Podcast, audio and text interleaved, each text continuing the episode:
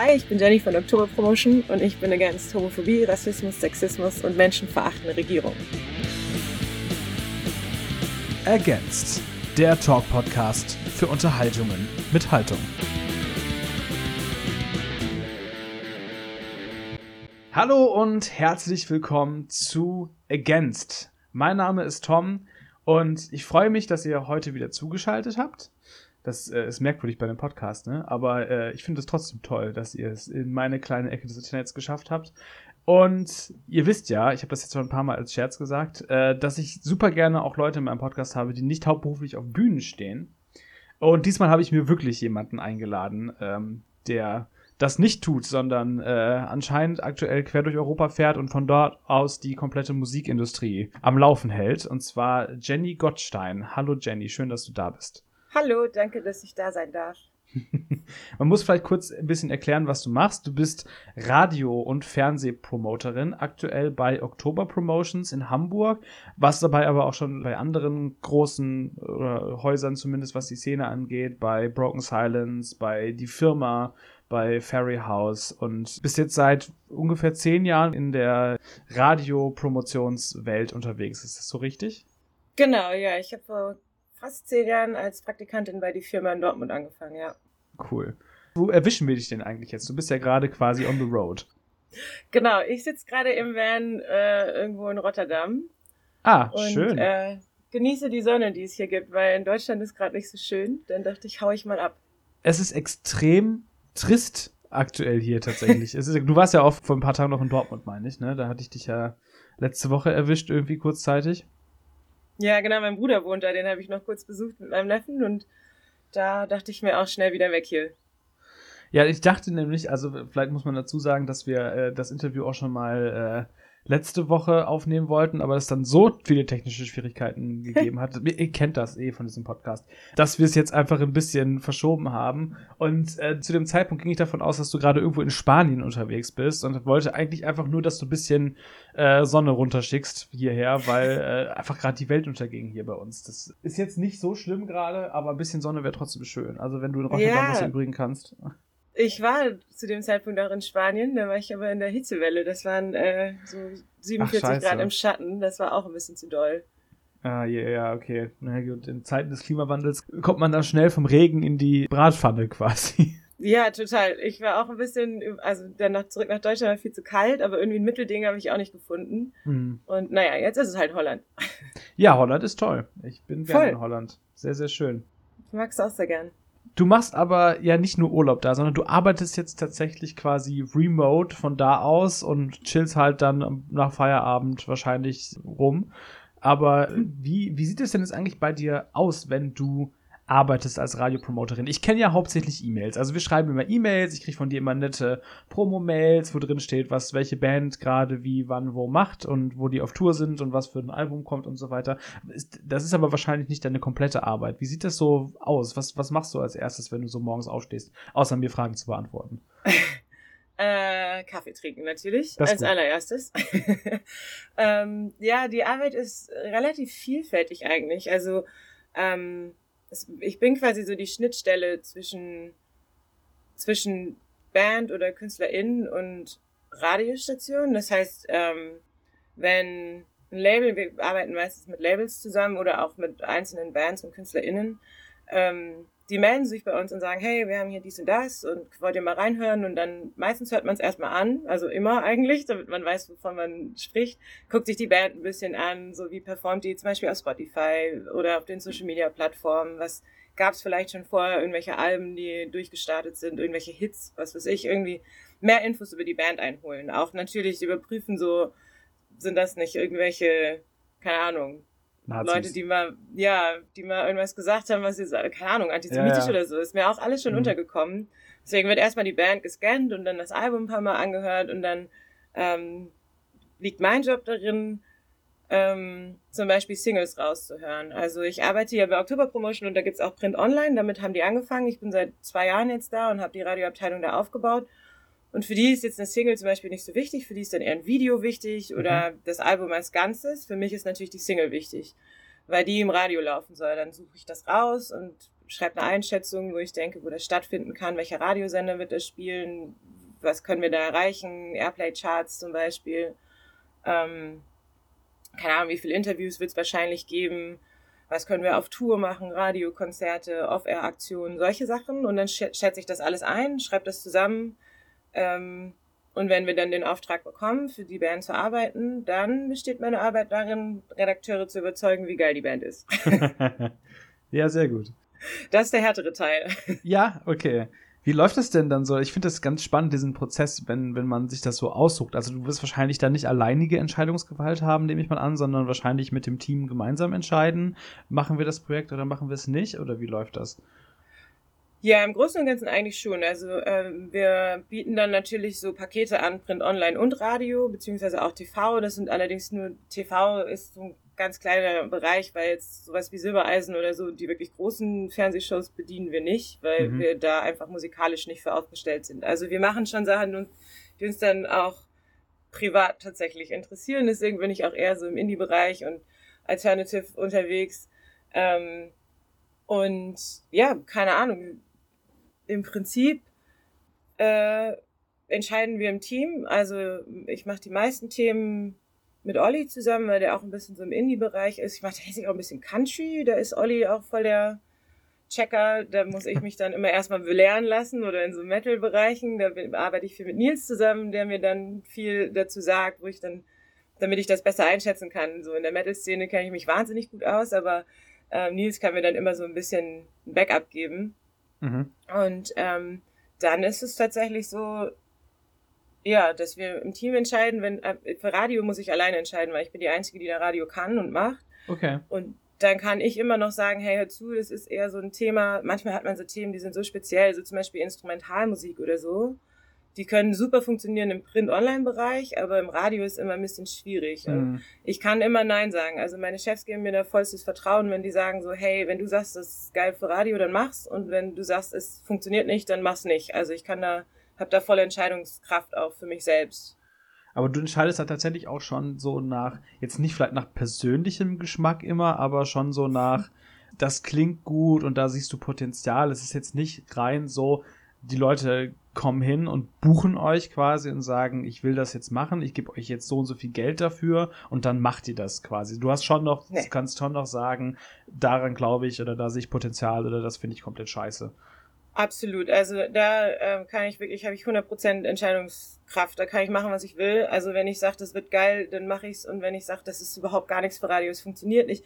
Weil das Ding ist, also man will ja auch, man muss darf ja auch nicht vergessen, hinter so einem Album oder auch EP oder auch nur einem Song, da steckt so viel Arbeit von, mhm. von den KünstlerInnen. Und dann denke ich mir, wäre es halt unfair, wenn wir einfach nur sagen, okay, wir nehmen die Kohle jetzt mit und das, wir wissen aber schon, es funktioniert nicht. Also da geben mhm. wir schon immer ehrliches Feedback auch sagen, hey, wir glauben, dass manchmal kriegen wir so Bands, die, ich finde die super. Also das, man hört immer mit so einem privaten Ohr, mit so einem Radioohr quasi. Mhm. Ähm, weil ich ja die Radiosender kenne und weiß, was, was die wollen. Und dann hat man manchmal so eine Band, wo ich mir sage, die finde ich mega geil, die sind live wahrscheinlich auch der Hammer. Aber so im Funk, da kriegt man so zwei, drei Vorstellungen und dafür ist das Geld eigentlich fast schon rausgeschmissen. Und dann sagen wir auch ganz ehrlich, hey, hör zu, investiert das lieber in irgendwie, keine Ahnung, Social Media Kampagnen oder andere Sachen, weil das wird jetzt über Radio auch nicht breaken. Also da muss man auch, finde ich, ehrlich sein, weil da steckt so viel Arbeit und Herzblut drin, mhm. dass es einfach unfair wäre, da sich die Kohle rauszuziehen. Und dann sind wir schon ehrlich, auch wenn, wenn jetzt das eine große Band ist oder so und ich sage so, puh, das wird eher nix, kann man das natürlich auch immer ablehnen. Also das ist gar kein Problem. Mhm.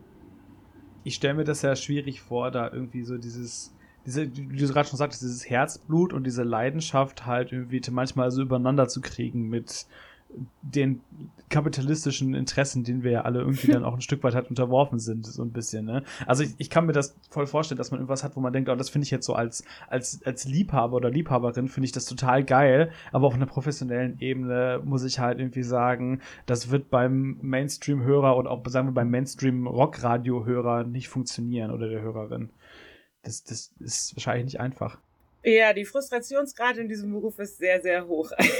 also auch wenn man für so Bands arbeitet, die man super cool findet. So, und dann funktioniert das einfach nicht. Also man hat, man, das ist oft auch, äh, ist man dann so getrieben, weil ich bin auch sehr, selber privat groß, großer Musikfan. Mhm. Und dann denkt man sich, komm schon, Leute, ihr müsst das doch. Und dann telefoniert man mit den RedakteurInnen und dann die ganze, komm schon, aber du hörst du das nicht, das ist voll geil. Also, und dann ist er so, ja, nee, das passt jetzt gerade nicht in unsere Soundfarbe. Und du denkst so, ah, ich dreh durch. Ich möchte, du müsst das doch verstehen. Aber also das passiert. Und natürlich auch, wenn man dann sowas vorliegen hat, wo man sich denkt, so Hammer, die Platte kaufe ich mir auf jeden Fall, aber ich kann es halt nicht am Radio arbeiten. Das wird nicht funktionieren. Ähm, ich meine, man findet natürlich immer Fans davon. Also mhm. ich meine, die RedakteurInnen, in der, ich meine, man hat ja auch wahnsinnig viele Radiosender in Deutschland. Ähm, so zum Beispiel auch Leftfield und Non-Commercial äh, Radiosender oder College Radio ist auch so ein Ding.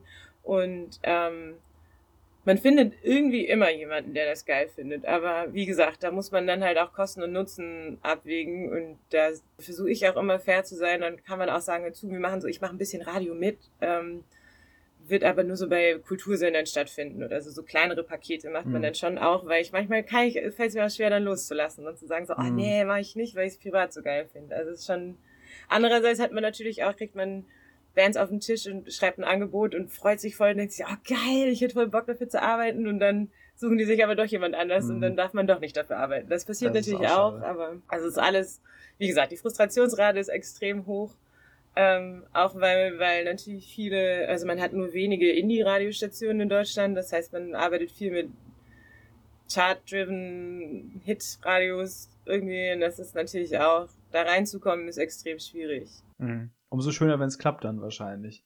Also als, als jemand, der sehr lange für ein äh, für ein Hochschulradio gearbeitet hat, halt ja, auch, oder Teil eines Hochschulradios war, kann ich dir sagen, niemand, der Musikredakteur ist, weiß exakt, was eine Klangfarbe ist.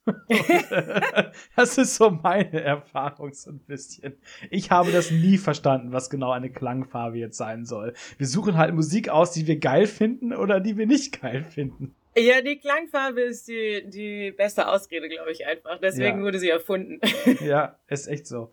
Es ist halt so, im Endeffekt entscheidet halt irgendwie ist das eine total subjektive Entscheidung und jeder Redakteur und jede Redakteurin entscheidet halt irgendwie nach eigenem Gefühl, das könnte jetzt passen, das könnte nicht passen, das finde ich geil oder das finde ich nicht geil oder da kann man mal die Grenzen so ein bisschen dehnen oder, oder halt nicht. Ähm, und das ist wirklich ganz oft, das ist glaube ich echt Geschmackssache.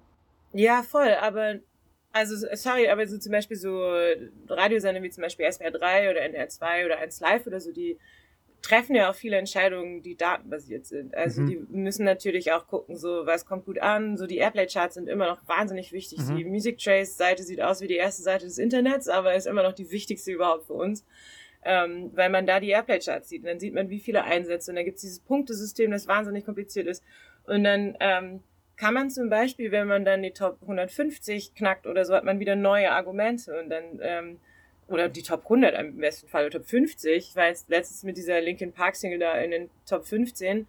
Und das sind natürlich Argumente, da kann sich dann keiner mehr gegen wehren. Da ist die Klangfarbe dann auch scheißegal, weil mhm. dann sehen die natürlich, okay, scheiße, jetzt ist FFN noch aufgestiegen und jetzt ist, keine Ahnung, der Sender noch mit drauf und dann passen die sich an. Also das ist, das ist nicht nur, dass die nach eigenem Geschmack oder nach eigenem Ermessen arbeiten können, sondern natürlich auch Argumente brauchen. Also ich höre auch ganz oft von RedakteurInnen so, hey, finde ich voll geil und würde eigentlich auch passen, aber es ist ein bisschen zu unbekannt, zu Indie, so gibt uns ein bisschen mehr Argumente. Dann hast du natürlich auch sowas wie TikTok oder in irgendwelchen Serien, die gerade gehypt werden, dass die da drin vorkommen. Das sind alles Argumente, die dann irgendwie doch auch mit reinspielen. Zumindest bei den großen Hitsendern. Wenn du jetzt sowas wie Flux oder Ego Radio 1, solche Sender hast oder Byte FM, das spielt es keine Rolle. Da ist, da ist es egal, da ist wirklich nur so, okay, das passt. Und die meisten mhm. großen Sender haben so Abendsendungen.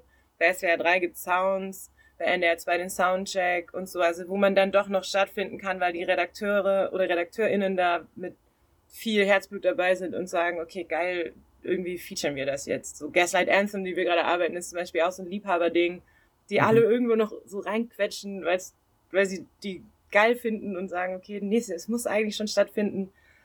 Aber das dann irgendwie so in den Abendsendungen reinballern, was natürlich cool ist, weil das natürlich eine riesen Plattform ist dann, aber mhm.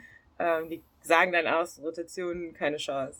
Ja, Gaslight Anthem ist sowieso äh, total spannend, finde ich so als Band, weil man die so schlecht größentechnisch einschätzen kann. Also die sind so Szene, in der Szene, die sind riesig. So, ich glaube, Gaslight Anthem ist so eine der, so, so eine absolute Liebhaberband halt. Die haben ja einen richtigen Namen, so. Mhm. Aber ich glaube, außerhalb davon, hört das halt total schnell wieder auf. Ich meine, jetzt haben die mit Bruce Springsteen, aber es ist so. Das ist total abgefahren. Nee, aber das hast du voll oft. Also ich habe letztens, ich finde halt Afghan Wigs zum Beispiel voll geil. Wir hatten auch das große Glück, dass wir das letzte Album arbeiten durften. Und ich war auf einem Konzert im Übel und Gefährlich und fast richtig mega. Und dann habe ich letztens irgendwann, keine Ahnung, war ich auf deren Spotify-Seite und sehe so, die haben mega wenig Plays.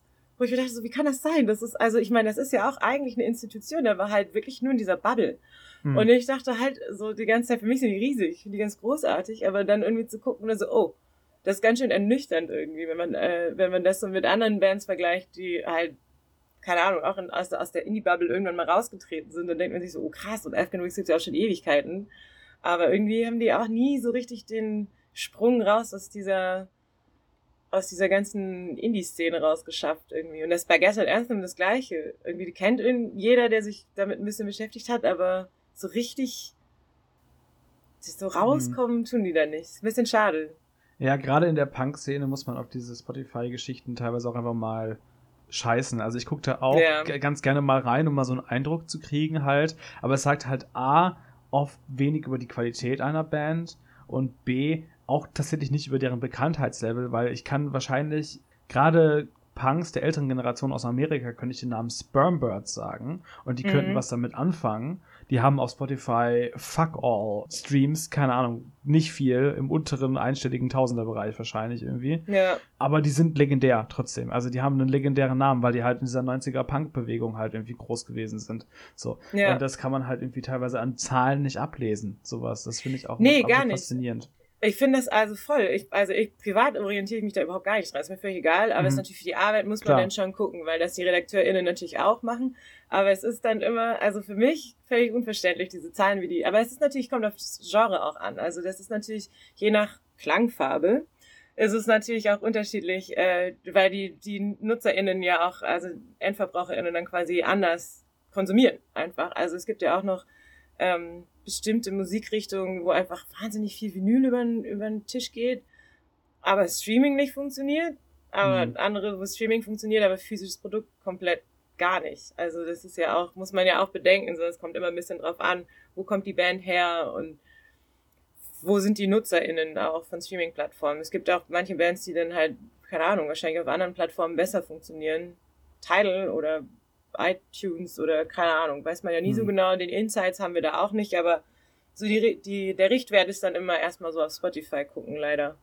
Das ist aber wahrscheinlich ja auch inzwischen nur noch die Voraussetzung, also dass du da überhaupt passierst quasi, damit Leute dich finden halt. Aber dass man wirklich jetzt als Band Geld verdient oder dass man sich übers Wasser halten kann, dadurch, dass man Platten verkauft oder Streams sammelt, wird ja wahrscheinlich gar nicht mehr funktionieren. Oder es ist doch im Endeffekt wahrscheinlich alles Werbung für die Tour weil du kannst ja nur noch mit der Tour Geld verdienen. Das ist zumindest mein Eindruck soweit. Ja, keine Ahnung, also das Streaming ist halt echt freudig, ne? Also da kommt halt so wenig rum und wenn ja. du da jetzt nicht ein Hit landest oder da irgendwie gepickt wirst in der New Music Friday Deutschland Playlist und so, ist halt sau schwer. Wir haben so ein bisschen, es gibt so ein, tatsächlich so ein, manchmal solche äh, Korrelationen zwischen lustigerweise Radio und Spotify. Ähm, zum Beispiel FM4, also ich mache ja Deutschland, Österreich, Schweiz und im mhm. gegebenenfalls auch europaweit, aber Deutschland, Österreich, Schweiz quasi als ähm, Core-Business und FM4, wenn die mal was auf ihre Playlisten knallen, dann sieht man zum Beispiel bei einer kanadischen Band plötzlich, dass Wien als an zweiter Stelle der meistgehörten Städte sind. Also da gibt's schon auch Korrelationen, wo man sagen kann, geil, dann hilft das denen, dass der Algorithmus getriggert wird und die dann doch irgendwie ein bisschen mehr Erfolg auf Spotify haben, weil die dann ja wahrscheinlich auch in, keine Ahnung, Indie-Radar und wie die ganzen Playlisten mhm. heißen, da reingezogen werden und dann doch Plays generieren. Aber ich glaube, im Großen und Ganzen macht man eigentlich nur noch Kohle über Live. Also mhm. ich kann es mir anders fast gar nicht vorstellen, weil wenn man, wir kriegen manchmal auch so Verkaufszahlen zugespielt und da sehe ich schon auch, dass das nicht so wahnsinnig viel ist. Und ich meine, auf Tour hast du dann ein Merch und deine Platten und Tickets und alles. Also ich kann mir schon vorstellen, dass man da aktuell am meisten rauszieht. Mhm. Ja, wenn du anderweitig Geld verdienen willst, musst du ja heute quasi im TikTok-Hit landen. Sonst kannst du es vergessen. Ja, stimmt. Man kann natürlich auch noch so Musikinfluencerin werden, klar. Ja. Äh, ich glaube, das geht auch. Aber wir merken das auch. Also wir haben auch so, ähm, das kommt natürlich auch voll drauf an, wo du denn diesen so viral gehst. Also es geht schon auch eher lokal. Wir haben auch manchmal Bands, die dann halt irgendwie keine Ahnung, irgendwo bei TikTok in Amerika halt so vor den Trend lostreten mit ihrer Mucke und dann schwappt das aber einfach nicht rüber und dann mhm. haben wir da wahnsinnig krasse Zahlen auf Spotify und TikTok und was weiß ich. Und das ist aber hier in Deutschland dann so, hm, ja, nee, nie gehört, keine Ahnung. Also man hat da schon auch, man ist schon auch ein bisschen regional eingegrenzt manchmal bei diesen Sachen. Aber ich glaube, dass, also wenn man da über TikTok irgendwie oder keine Ahnung, also Werbung war früher immer so ein Ding, dass jeder in die Vodafone-Werbung rein wollte. Ich weiß gar nicht mehr, ob das noch relevant ist, ehrlich gesagt. Aber es okay. gibt so ein paar Sachen, wo man, wo man dann sich drauf aufhängen kann, quasi. Hm. Jetzt würde mich mal interessieren, tatsächlich jetzt mal so aus beruflicher, so weit wie möglich objektiver Ebene. Wie erkennt man einen guten Radiosong? Ich zum Beispiel, ich gehe immer noch damit hausieren, dass ich ich weiß vor zwei Jahren oder so, dieser Song äh, Snap von Rosalind, ich weiß nicht, ob du den kennst, dieser ESC-Song. Den habe ich gehört in der Spotify-Playlist, bevor der ESC gelaufen ist und ich habe gesagt, der ist es, das ist ein super Song, der, der wird groß, der ist beim ESC komplett gefloppt und ein Jahr später ging der durch alle Radios. So, da bin ich bis heute stolz drauf. Und das ist dein Beruf jetzt quasi, das zu machen. Also woran, woran erkennt man einen guten Radiosong? Also meinst du jetzt so einen Überhit quasi? Quasi, aber auch, also wo, würdest du jetzt sagen, das ist eine Single oder den müssen wir ins Radio packen und der wird Leute erreichen? Also, ähm, die Länge auf jeden Fall. Es gibt, es gibt 3 Minuten 30 ist die perfekte Länge. Das heißt, wenn wir jetzt einen geilen Song haben und der ist 5 Minuten lang, dann brauche ich einen Radio-Edit sofort. Mhm. Weil ähm, das ist, das Intro darf nicht zu lang sein, das Outro darf nicht zu lang sein, die Bridge darf nicht zu lang sein. Es muss quasi so ein ähm, kompaktes Paket sein, der Song. Ähm, ich meine, 3 Minuten 30 ist jetzt, finde ich, auch noch human. Teilweise gehen die aber auch schon kürzer mittlerweile, weil einfach die Aufmerksamkeitsspanne ist, so Jugendradios zum Beispiel nehmen dann eher 2 Minuten 30, mhm. aber 3 Minuten 30 maximal, sagen wir mal. Ähm, und dann muss der einfach, du musst den, wir hören dann so ein Radio an und dann, also wir hören dann so ein Album an und dann lässt du das einfach so nebenher so ein paar Mal laufen und dann hörst du das und sagst, das ist es. So wie du den Song erkannt hast eigentlich. Das, da denkst du dann, okay, der ist so catchy, der geht rein, der bleibt irgendwie hängen, der sticht total raus. Äh, dann hörst du den Song einfach noch ein paar Mal an und dann überlegst du so, wo sind die Schwachpunkte, wo sind die Stärken. Und dann versuchst du da noch ein bisschen rumzuschrauben. Ich meine, das ist natürlich, wenn du jetzt wirklich einen Superhit landen willst, dann musst du dann noch sagen, ja, hier fehlt noch was und da, vielleicht kann man da noch ein bisschen die Drums hochdrehen oder so. Das ist natürlich immer so ein bisschen eingreifend in, in das künstlerische Werk auch Radio-Edit natürlich. Ich kann auch verstehen, wenn KünstlerInnen sagen, so, nee, machen wir nicht. Der Song ist fünf Minuten lang, Punkt, das ist jetzt so. Finde ich auch vollkommen legitim. Das ist ja, also, mhm. das, was sie machen wollten. Aber wenn man das dann alles so kombiniert, dann hat man, würde ich sagen, Radio. Und dann muss es natürlich auch so in, in die aktuelle, in den aktuellen Sound des Radios passen. Also ich meine, wenn das jetzt so eine Indie-Band ist oder so, dann ist es meistens ein bisschen schwierig. Da kann man sagen, okay, da kriegt man vielleicht so Top 150 raus aber höher wird dann einfach nicht, weil das mhm. schon vom Sound zu speziell ist. Aber wenn man jetzt zum Beispiel so Mickey Chance nimmt oder so, als die durchgestartet sind mit ihrem Sound, war das halt was komplett Neues. Aber es war trotzdem catchy, es war massentauglich. Ja. Ähm, aber trotzdem war es eigentlich jetzt nicht so der Mainstream-Sound am Anfang. Und da muss man dann halt, das ist wahnsinnig viel Arbeit, da so in den Charts hochzusteigen. Weil selbst wenn du jetzt jemand Bekanntes hast oder so, du musst halt immer Überzeugungsarbeit leisten. Du musst immer sagen, so, hey, aber hör doch nochmal rein. Und das ist, das geht voll rein und dann hast du dann gleichzeitig natürlich diese ganzen Shazam-Zahlen und Spotify-Zahlen und so, die dann während der Arbeit laufen. Aber zuvor den zu erkennen, ist, glaube ich, läuft bei mir ungefähr so wie bei dir. Ich weiß, was das Radio haben will. Und dann höre ich diesen Song und denke mir so, jo, das war's jetzt. Schön, dass romantisiert das Ganze für mich dann gerade doch noch wieder ein, ein, bisschen zurück, dass das nicht irgendwie alles mit irgendwelchen Metriken läuft oder dann lässt du ein Computerprogramm drüber laufen und der sagt dir dann hier 89% Hitpotenzial oder sowas. Das finde ich, oh, find ich ganz beruhigend. ja, aber ich finde es ich find's ehrlich gesagt irgendwie beruhigend, dass das doch noch irgendwie Mensch gemacht ist. Das mag jetzt auch eine persönliche Vorliebe sein. Für dich ist es wahrscheinlich wesentlich weniger Arbeit, wenn du einfach am Tag 800 Alben durch den Algorithmus jagen kannst und dann sagt dir das, yo, der, der, der Song und dann kannst du weiterarbeiten. Das wäre wahrscheinlich für dich praktisch. Naja, es hat so, es ist so, naja, es hat so eine Schattenseite auch. Also natürlich, also ich muss ja natürlich auch wissen, was ich arbeite. Also ich muss das Album sowieso hören. Ich kann ja nicht einfach sagen, okay, geil, ich, der Bandname ist super oder kenne ich, wird super, sondern muss ja vorher schon wissen. Es kann ja auch sein, dass so eine Band komplett, weiß ich nicht, jetzt in die Free Jazz Richtung geht, von die vorher, weiß ich nicht. Oder ein aufnimmt. Ja, kann ja sein, wo du dann sagst, oh shit, das wird am Radio nicht funktionieren. Also äh, ich muss so oder so das Album mehrere Male hören, damit ich ein Gefühl dafür bekomme, damit ich verstehe, worum es geht, ähm, damit ich weiß, wo ich das überhaupt hinschicke, welchen RedakteurInnen ich das zur Verfügung stelle, in, in welche, wo ich meine Schwerpunkte setze und so. Also hören muss ich so oder so. Äh, ob ich das jetzt durch eine Software laufen lassen könnte oder nicht. Ähm, aber es ist man liegt manchmal natürlich auch daneben. Also das ist so, man ist ja auch kein Radiogott dann am Ende. ähm, so das, also ich kann natürlich meine Einschätzung abgeben, aber ich hatte das auch schon, dass ich dann gesagt habe, das wird die stärkste, stärkste Single. Und später hat sich rausgestellt, shit, die Radios gehen halt komplett auf den Focus-Track zum Album und finden den doch geiler. Also es ist, man kann auch daneben liegen, das ist dann natürlich, also ich weiß nicht, das ist nicht peinlich oder so, das ist halt einfach nur so, wie man es einstellt. Ja, da sitzt man dran und denkt sich so, ha, ach krass, da habe ich mir so den Arsch aufgerissen für diese eine Single und jetzt funktioniert es von alleine mit dem Song. Mhm. Also es kann natürlich dann auch immer Überraschungen haben. Ich weiß nicht, ob so eine Software das auch erkennen könnte. Gibt's bestimmt, hat bestimmt schon mal irgendjemand programmiert oder so, kann ich mir vorstellen. Ja, jetzt Aber, Artificial Intelligence und so, ne? Das kommt ja alles jetzt wahrscheinlich, keine Ahnung. Ja, ich meine, es gibt ja auch so in der Popmusik so bestimmte Regeln, denen man befolgen kann, um dann quasi einen Hit zu schreiben, sage ich mal, oder so zu produzieren. Von dem her, denke ich mal, könnte man das wahrscheinlich schon machen. Aber das wäre auch irgendwie, da würde auch der Spaß an der Arbeit verloren gehen, weil das ist ja mhm. auch also sich da so reinzufuchsen und dann manchmal muss man da auch richtig kämpfen, dass man sagt, nee, ich will aber die Single arbeiten und könnt ihr das nicht mal umstellen und können wir neue Timeline machen und so. Es ist, ja, da, irgendwie wäre es auch schade, wenn es so einfach wäre. Gab es denn schon mal einen Fall, dass sich eine Band durchgesetzt hat und gesagt hat, wir machen den als Single und nicht den? Weil, also ich denke immer, wenn ich so an Radiopromo denke und an Singles, die ausgewählt werden, habe ich immer diese Szene aus Bohemian Rhapsody im Kopf von Queen, wo die den Song halt durchgedrückt haben als Single quasi, obwohl der irgendwie fünfeinhalb Minuten lang ist und ja. gesagt haben, wir machen exakt diesen Song.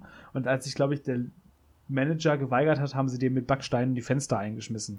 ich meine, so war es im Film. Kann das bei dir vorkommen oder hast du im Endeffekt das letzte Wort?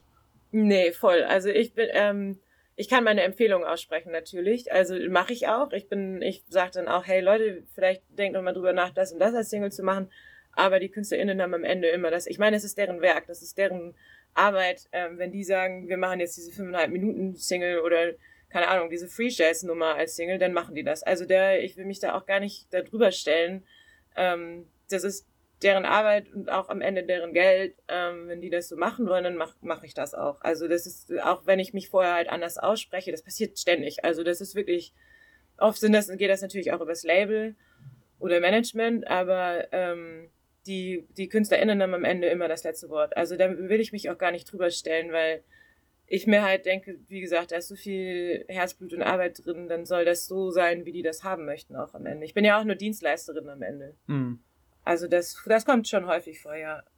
Was mich als Interviewmenschli ganz besonders interessiert, ist natürlich auch irgendwie, was danach passiert. Also wenn du jetzt einen Song ausgewählt hast, wenn irgendwie der Promozyklus geplant ist, also dann kommt die und die und die Single und das Album wird angekündigt und so. Und das, das ist dann ja irgendwie der Moment, wo ich dann so ins Spiel komme und das mitbekomme und dann sage, hey, mit der und der Band würde ich gerne sprechen oder mit der Künstlerin oder äh, sonst was.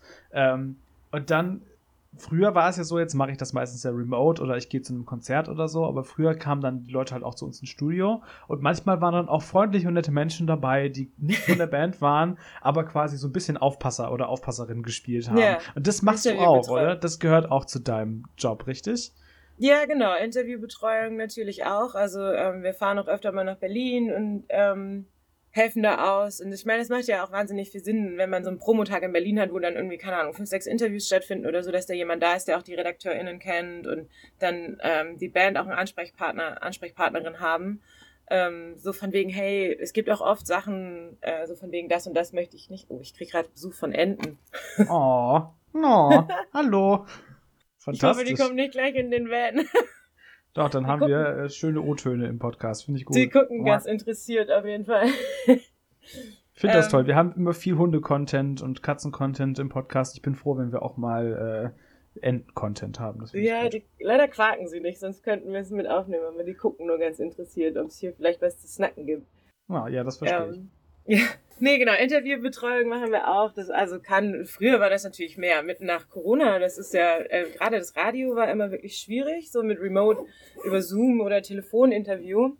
War damals immer schwierig, aber jetzt mittlerweile ist das super gängig und auch super entspannt, weil man halt ähm, ja nicht immer so US-amerikanische KünstlerInnen hat man ja nicht immer im Territory zur Album VÖ. Und dann ähm, kann man schon vorab die Interviews machen und kriegt direkt zur VÖ die Feature ähm, im, im Radio oder auch Print natürlich. Die haben ja viel längere Vorlaufzeiten.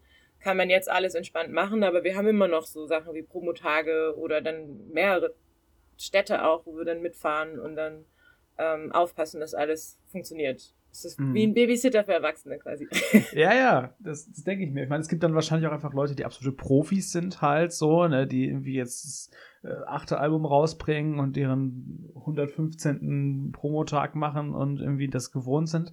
Aber wir haben da gerade kurz vor dem Interview schon drüber gequatscht, dass du immer den äh, Bands oder so Stress machst, wenn die das mit der Technik nicht hinkriegen oder sowas.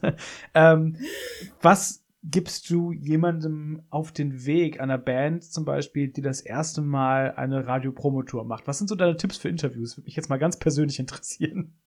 Oh, das ist wirklich schwierig. Ähm, also ich frage vorher meistens, so gibt es irgendwas, worüber du nicht sprechen möchtest. Also ich meine, es ist manchmal fühlt sich das so an, als wären die KünstlerInnen quasi so ein offenes Buch für alle. Aber es gibt ja sicherlich auch irgendwie Sachen, wo man sagt, die sehr persönlich sind oder die man vielleicht sogar auf dem Album verarbeitet, wo es um Verstorbene geht oder um irgendwelche persönlichen psychischen Schwierigkeiten und dann na, je nach Tagesform. Also mhm. dann sage ich immer so, hey, wenn du darüber nicht sprechen willst, dann gib mir vorher einfach Bescheid, dann interveniere ich. Ähm, oder so Sachen wie, hey, wenn es gerade super läuft und du hast Bock weiterzumachen, dann gib mir ein Zeichen, dann so vertröste ich die anderen nochmal um eine Viertelstunde oder so, weil ich finde halt, so Interviews oft entwickeln die sich halt erst irgendwie so nach einer Weile und dann wären es auch richtig gute, weil am Anfang, manchmal ist es am Anfang ein bisschen holprig und dann finde ich immer, sollten sich die Leute Zeit nehmen, wenn sie Bock haben. Aber auch wenn sie keinen Bock mehr haben oder so, sollen sie Bescheid geben und mir ein Zeichen geben, dann kann ich das immer unterbrechen, weil da, dafür ist man ja auch da für die unangenehmen Sachen, so Dinge einfach abbrechen oder absagen. Dafür steht man ja auch da. Ähm, hm. Ansonsten einfach locker bleiben. Also ich glaube, irgendwie versuchen, möglich, also natürlich alles ehrlich zu beantworten, auch ähm, nicht zu, also nicht versuchen, so eine zu korrekte Antwort zu geben, sondern einfach das, was, was es wirklich ist. Also ich meine, man, die KünstlerInnen wissen ja selber so, wie dieses Album entstanden ist und was sie inspiriert hat und so weiter. Und deswegen denke ich, sollte man einfach irgendwie man selbst bleiben. Mhm. Und nicht irgendwie so eine Kunstfigur oder so, weißt du, so nicht so. Ja, nicht so verstellt sein oder ja. versuchen, auf Teufel komm raus, irgendein Image rüberzubringen. Das funktioniert meistens eh nicht. Meine Erfahrung ist ganz stark, dass die besten Interviews und Gespräche einfach entstehen, wenn man einfach natürlich muss man sich vorbereiten, aber wenn man irgendwie einfach auf Augenhöhe miteinander redet. Und deswegen, ich hatte jetzt letztens wieder eine Band, die mich gebeten hat, ob ich nicht die Fragen vorher schicken könnte. Und da habe ich mhm, klar ja. gesagt, kannst du komplett vergessen. A, weil ich sie wahrscheinlich zwei Stunden vorher schreibe und B, weil das nicht funktioniert. Wenn du genau weißt, was ich dich fragen werde und wenn du dich da jetzt fünf Tage darauf vorbereiten kannst, dann wird das Interview scheiße in 98 Prozent der Fälle. Ja, doch. Also das, wir haben nicht so, also Fragen schicken habe ich schon lange nicht mehr gehabt, hatte ich ja auch schon mal. Aber oft halt so, dass sie wissen wollen, worüber wird gesprochen. Mhm. Und ich meine, also im Endeffekt, worüber soll gesprochen werden? Dann kommt ein neues Album, eine Tour. Also es sind meistens KünstlerInnen oder so, die mehrere Projekte am Start haben. So wenn zum Beispiel Dan Auerbach ähm, hatten wir ja die Arcs, das Album, und wenn Dan Auerbach dann dazu ein Interview gibt, dann ist dann keine Ahnung, klar geht es dann um das The Arcs-Album, weil dafür haben wir das Interview angefragt. Aber da ist dann, also das könnte zum Beispiel, es war jetzt in dem Fall nicht so, aber da könnte ich mir vorstellen, dass dann jemand über die Black Keys fragt oder sein Studio und solche Sachen. Und das wollen die manchmal vorher wissen, aber nicht oft. Also es kommt gar nicht mehr vor. Das verstehe ich natürlich. Ich hatte jetzt letztens ein Interview mit Dave Smalley über seine neue Band Don't Sleep und der hat ja, ja. in so vielen verschiedenen Projekten gespielt. Ja. Äh, Deck Nasty, All, Down by Law und so weiter. Da habe ich dann auch mal so einen Wink von der Promo-Person bekommen, wo gesagt wurde, bitte auch zum neuen Album dann auch Fragen mhm. stellen ja. ne? und nicht nur über die ganzen legendären alten Projekte. Das verstehe ich natürlich total. Ich mag halt nur nicht im Wortlaut irgendwie Fragen schicken und mich dann auch daran gebunden fühlen, die so dann auch vorlesen zu müssen oder sonst was, weil das einfach super steif ist. Das macht auch niemandem Spaß am Ende. Ja. Nee, das haben wir wirklich nicht oft. Also wir haben manchmal so Vorgaben wie zum Beispiel, sie möchte nicht verraten, wie alt sie ist oder ähm, er möchte nicht gefragt werden, ob er in einer Beziehung ist oder so. Und das ist ja vollkommen legitim. Ich meine, das sind halt private Sachen, so easy. Wenn du das nicht gefragt werden willst, dann kommuniziert man das vorher. Aber so Fragen schicken finde ich auch irgendwie doof. Ja. Das ist so, ja, so festgefahren alles. Und vor allem ja. entwickelt sich ja viel im Gespräch. Also viel, viele Fragen entstehen ja erst durch die Antworten. Genau, genau. Es ist irgendwie auch, es ist einfach eine Frage des gegenseitigen Respekts. Also du respektierst mich genug, um mir zuzugestehen, dass ich keine Fragen stelle, die komplett scheiße sind oder deine Privatsphäre irgendwie invaden und auf der anderen Seite bin ich auch so respektvoll, dass ich halt irgendwie merke, wenn ein Thema nicht funktioniert oder nicht okay ist oder Hey, und selbst wenn, ich meine, du kannst immer sagen, ich möchte die Frage nicht beantworten. So genau. ganz entspannt. Ich meine, damit, damit bist du nicht böse, sondern weißt, okay, das ist jetzt ein Thema, darüber sprechen wir einfach nicht. Und ich bin ja auch nur, also der, oder die Künstlerin ist ja auch nur ein Mensch und wenn die darüber nicht sprechen wollen, dann ist auch okay. Also das finde ich vollkommen legitim, da auch mal Nein zu sagen. Voll. Absolut. Ich würde ganz gerne nochmal so ein bisschen deinen beruflichen Werdegang diskutieren, weil mich das total interessiert, weil du nämlich ungefähr dasselbe studiert hast, was ich gerade noch studiere, nämlich Literatur und Medien. Du hast noch so ein bisschen Philosophie dazu studiert, aber basically haben wir quasi denselben akademischen Hintergrund, sage ich mal, was ich sehr spannend finde. Ist jetzt wahrscheinlich nicht der Standardweg, wie man dann quasi in die Musikbranche kommt, aber ganz ehrlich, gibt es überhaupt einen Standardweg? Wie war das für dich?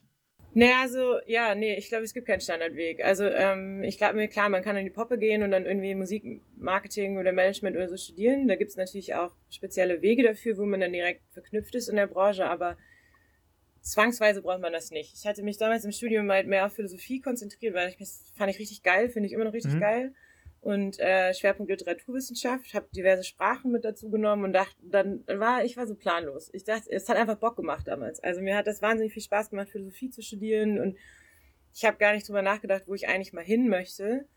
Ähm, und dann stand ich da mit meinem Bachelor, der völlig, also alle haben immer gesagt, du studierst Taxifahren und naja, Klassiker, ich mein, ja. ja, mein Orientierungssinn ist leider zu schlecht, um Taxi zu fahren und dann dachte ich, naja, okay, dann irgendwas anderes und das war auch alles irgendwie komplett Zufall, weil ich weiß nicht warum, aber irgendwie wollte ich damals in Bochum wohnen. Das war immer mein Traum. Ich, also ich bin, ich komme eigentlich aus Süddeutschland, aber ich fand den Pott schon immer geil und irgendwie, ich habe in Siegen studiert und dann war ich ein paar Mal in Bochum und dachte so, geil, ich muss auf jeden Fall irgendwann mal in Bochum wohnen. Das, das war so alles, was ich als Berufsplanung geil. hatte. Richtig doof. Und naja, ich bin irgendwie, ich, also privat bin ich die Chaos-Theorie in Mensch quasi. Äh, beruflich sehr organisiert, aber im Privaten komplettes Chaos. Und dann war mein Berufswunsch in Bochum leben. Und dann habe ich geguckt, was es da so gibt. Und dann habe ich erst beim European Center for Creative Economy angefangen in Dortmund. Das ist so, die waren so Kulturprojekte in, in ganzen so Quartieren in NRW. Aber das war mir zu statisch. Das war viel so Geld hin und her schieben und so Projektmanagement und so Kram. Das war mir irgendwie nicht kreativ genug. Und dann habe ich geguckt, was gibt's noch. In Bochum gibt's leider nicht so viel mit Musik. also bin ich nach Dortmund gezogen und äh, habe dann da bei die Firma mal einfach hingeschrieben, weil ich also war schon immer musikalisch. Ich, hab, ich spiele Schlagzeug und lauter so habe mich immer für Musik interessiert. Ähm, war nur leider nie gut genug, um Rockstar zu werden oder Musik zu studieren. Und dann habe ich bei die Firma einfach angefangen mit dem Praktikum und die haben irgendwann gesagt, so, hey, du machst das super, wir wollen dich als Volontärin haben. Das ist dann quasi so der Ausbildungsweg, den ich gegangen bin. Das ist, ich weiß, muss man, glaube ich, nicht, kann man. Ähm, und habe dann da das gemacht und dann hat mir das irgendwie gebockt und dann habe ich das einfach weitergemacht. Und jetzt zum Beispiel, also wir haben auch bei uns in der Firma QuereinsteigerInnen am Start und echt viele, die ich kenne aus der Musikbranche, haben einfach irgendwie tatsächlich leider mit einem Praktikum angefangen oder einer Ausbildung und waren davor völlig fachfremd. Also ähm, natürlich muss eine Leidenschaft für Musik dabei sein, das ist klar. Also man muss Spaß dran haben, auch an dem Lifestyle. Ich meine, das ist jetzt kein 9-to-5-Job. Wir sind mhm. viel auf Festivals, viel auf Konzerten abends, ähm, oftmals auch am Wochenende und so. Und das plant man dann einfach mit ein. Wir sind viel unterwegs natürlich, immer mal wieder nach Berlin ballern oder Köln oder so. Ähm, das muss man alles wollen und können, aber ansonsten glaube ich, jetzt keine Grenzen. Also ich glaube, man könnte auch als Maschinenbauingenieur, als Quereinsteiger in die Musikbranche einsteigen. Warum nicht? Also so wie man aussteigen kann, so schnell wie man aussteigen kann, kann man auch wieder einsteigen. ich glaube, das ist, viele haben so ein, so ein ähm, bisschen verzerrtes Bild von der Musikbranche, dass das alles, ich meine, das ist klar, das ist voll die Bubble, so jeder kennt jeden und mhm. es ist ähm, ja ein ziemlich festgefahrenes Konstrukt manchmal, aber reinzukommen ist, glaube ich, einfacher als, als man denkt. Also einfach mal bewerben, so auf Praktika, Volontariatsstellen, Ausbildungsstellen, keine Ahnung. Oder einfach, keine Ahnung, wir haben auch zum Beispiel ständische Hilfskräfte oder so. Und das ist natürlich immer erstmal ein Weg, da reinzukommen. Ist da wirklich der Go-To-Weg wahrscheinlich, ne? Erstmal irgendwie schlecht bezahlte äh, Praktika oder äh, Volos oder gut, Volos natürlich Traum ja wahrscheinlich sogar noch, ne? Dann hat man ja zumindest eine feste Perspektive mit möglicher Übernahme oder sowas. Aber wahrscheinlich erstmal ja. wirklich irgendwie irgendwo einen Fuß in die Tür kriegen. Ja, genau. Aber das kann natürlich auch sein. Also ich habe auch viele Freundinnen oder Bekannte, die dann einfach sagen so, hey, habt ihr nicht irgendwie eine Stelle, so eine Freundin von mir sucht und dann versucht man dann natürlich irgendwie was zu finden, weil man kennt ja genug Leute auch, jetzt in Hamburg zum Beispiel ist ja wahnsinnig viel Musikbranche vertreten, dass man sagt so, hey, ja, ich frag mal da oder hey, die suchen gerade einen Social Media Manager oder so. Und dann gibt's ja auch viele Felder. Ich meine, klar, mein Beruf ist jetzt sehr speziell, also man, ist man sehr spezialisiert auf bestimmte mhm. Sachen. Aber jetzt als Social Media Managerin zum Beispiel, glaube ich, könnte man da auch super easy einfach sich drauf bewerben und sagen, hey, ich habe da Bock drauf und dann kann man, lernt man das einfach, wie so Albenzyklen funktionieren und so. Also ich glaube, das geht schon. Das ist vielleicht das Ding, man braucht jetzt kein Medizinstudium. Man muss sich wahrscheinlich da reinfuchsen, ne? Aber du musst jetzt halt nicht sieben Jahre vorher studieren und vier Praxissemester machen, um zu verstehen, wie du Musik hörst oder wie man Musik gut präsentiert oder so. Das ist wahrscheinlich dann auch irgendwie eine Übungssache, nehme ich mal Ja, an. voll. Und ich glaube, also so äh, meine ganzen ArbeitskollegInnen, die sind halt, wir sind so richtig, wie, wie wir rumnörden halt im Büro. So, boah, geil, die Band kommt auf Tour und boah, geil, neues Album von dem oder der. Und dann wird den ganzen Tag auch Musik gehört und so. Ich glaube, die Leidenschaft ist das, was einen dann antreibt, so, dass man sagt, okay, ich habe halt ultra Bock da zu arbeiten oder das zu arbeiten, weil man da wird Fußball gespielt. Alles gut. ist ganz schön viel los auf der Wiese hier. ähm, genau, die Leidenschaft, wenn man die mitbringt, ich glaube, dann ist es relativ einfach, ähm, die Leute davon zu überzeugen, dass man der oder die Richtige für den Job ist. Also das ähm, darf man gar nicht so versteift sehen. Also denke ich mir immer. Ich finde, man kann jedem eine Chance geben oder jeder und dann ähm, zu gucken, wie sie, wie sie oder er brennt. Das hm. ist immer so dieses dafür brennen ist, glaube ich, wichtig. Hattest du da denn du hast jetzt gerade schon so fleißig mitgegendert hier quasi oder entgendert. Hattest du das Gefühl, dass du da als Frau in der Musikbranche mehr Hürden überwinden musstest oder erstmal Vorurteile bekämpfen musstest, bevor du dich da wirklich da irgendwie dein Nest gebaut hast quasi oder deine Spezialisierung gefunden hast? Ja, also ich habe ja relativ jung angefangen, ich glaube mit 24 oder so. Und da muss ich schon sagen, am Anfang war es wirklich schwer. Ich glaube, heutzutage ist es anders, aber so vor zehn Jahren war das dann schon so, dass dann hauptsächlich Redakteure so Kommentare abgelassen haben, wie, was weißt du schon, so kleines Mädchen mäßig oder so mhm. Sachen wie, oh, hast du das bei deinem Papa in der Plattensammlung gesehen? Oh. Solche Sachen musste man sich, weil, also ich bin ein riesen Led Zeppelin-Fan zum Beispiel mhm. und ich habe damals die Real Shoes gearbeitet mit Jimmy Page und der war dann halt, da hat mir keiner zugetraut, dass ich überhaupt weiß, wer Led Zeppelin ist oder welche Rolle Jimmy Page im mhm. Leben spielt, aber das war halt, ich bin halt auch komplett ausgeklinkt vor Freude. Aber da, da, also schon des Öfteren. Am Anfang, als ich jünger war und klar, man ist dann neu und niemand kennt einen und so, aber mittlerweile ist es, und ich finde, ich glaube auch, ich, man redet da ja in Deutschland nicht so gerne drüber, was ich nie verstanden habe, aber ich glaube auch so gehaltsmäßig oder so, nicht, dass ich viele Vergleichsgehälter von Radiopromotern wüsste, weil das halt so eine spezielle Richtung ist, aber äh, muss ich schon sagen, habe ich lange gekämpft, dass ich ein Gehalt hatte, wo ich mir dachte, okay, das finde ich jetzt fair für die Arbeit, die ich leiste und für die Erfahrung, die ich habe. Ähm, aber mittlerweile, ich meine, man kennt sie halt alle, ne? Man hat die mhm. alle jetzt schon Ewigkeiten persönlich gesehen, hat ständig Kontakt mit denen und so. Und dann wissen die auch, okay, die hat Ahnung und die weiß, was sie tut und ist nicht irgend so ein kleines Mädchen, das halt irgendwie, weiß ich nicht, verknallt ist in Jared Leto und deswegen für Musik arbeitet oder so. Also das, die, dann wissen die auch, okay, sie hat Ahnung von Musik. Gerade wenn man dann mit so Indie-Themen kommt und dann sagen kann, hey, aber zieh dir mal die Drums rein oder so, dann denken die so, oh krass, die hat ja doch Ahnung von dem, was sie, was sie redet. Also da, das musste ich würde sagen, das hat so drei, vier Jahre gedauert. Es war auch immer ein bisschen genreabhängig tatsächlich. Also zum Beispiel Rocksender, die RedakteurInnen da äh, Hammer, die haben einen sofort mit aufgenommen, sobald man irgendwas, keine Ahnung, sobald die gemerkt haben, okay, die ist voll drin, aber so zum Beispiel in der Jazz-Richtung war es immer ein bisschen schwierig. Da, ist jetzt auch nicht mein musikalisches Zuhause, mhm. aber klar, da arbeitet man sich dann rein, weil ich will das ja auch ordentlich arbeiten. Und da war das dann schon öfter mal so, dass man von oben herab behandelt wurde. Und solche, also sexistische Kommentare und so kriege ich jetzt nicht mehr. Also habe ich lange nicht, naja, habe ich nicht mehr so oft gekriegt, sag ich mal. Aber ähm, ja, doch, das weiß ich. Jünger war, habe ich das schon mehr erfahren. Aber man muss auch sagen, jetzt mittlerweile merkt man halt auch, wie Redaktionen durchtauschen. Also wie jetzt da immer mehr Awareness da ist, dass mehr Frauen da sind. Ich weiß noch, es gab Redaktionen, da saßen wirklich nur Männer über 50. Da mhm. saß, saß ich dann so mit 26 oder so mit meinen Platten im Koffer und habe dann da irgendwie, keine Ahnung, gegen sieben Männer über 50 da irgendwie angeredet, da war ich natürlich auch voll eingeschüchtert, ähm, weil die natürlich haben die mehr Ahnung und mehr Erfahrung und so, aber da muss man dann schon ganz schön viel Selbstbewusstsein irgendwie hervorrufen, um, um da so seine Sachen zu promoten. Und jetzt mittlerweile, wie gesagt, ist halt die Redaktion, da kommen immer mehr RedakteurInnen rein, viele junge Leute auch und dann merkt man schon so eine Umschichtung finde mhm. ich. Und also ich lege da auch viel Wert. Bei uns in der Firma tatsächlich ist der Frauenanteil höher als der Männeranteil mittlerweile.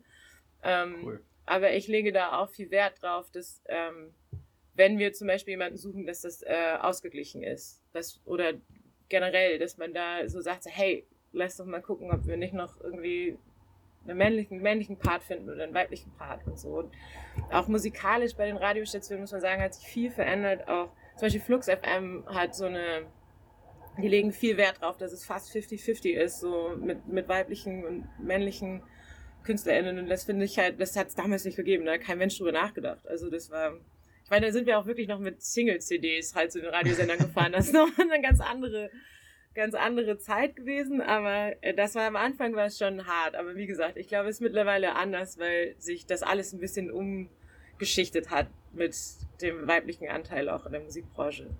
Hm. Ja, ist krass. Es, es klingt so, als wäre, also so, wie du es jetzt so erzählst, ja, damals und so, das klingt jetzt so, als wäre das so 30, 40 Jahre her, so. In meinem Kopf sitzen da halt dann wirklich so in, in fast schwarz-weiß so 50, 60-jährige Männer mit so einer dicken Zigarette in so einem Redaktionsraum an so einem Massivholztisch oder so. Sowas ist das Bild. Aber es ist halt einfach zehn Jahre her, wovon du jetzt gerade so erzählst, halt so, als du ja. quasi so in den Beruf eingestiegen bist. Das ist nicht lange her eigentlich. Nee, das nicht. Also wie gesagt, ich finde, also es ist noch wahnsinnig viel zu tun in der Musikbranche, ja. wirklich wahnsinnig viel. Aber so von den letzten zehn Jahren kann ich sagen, es hat sich tatsächlich auch schon viel getan. Das finde ich eigentlich ganz cool.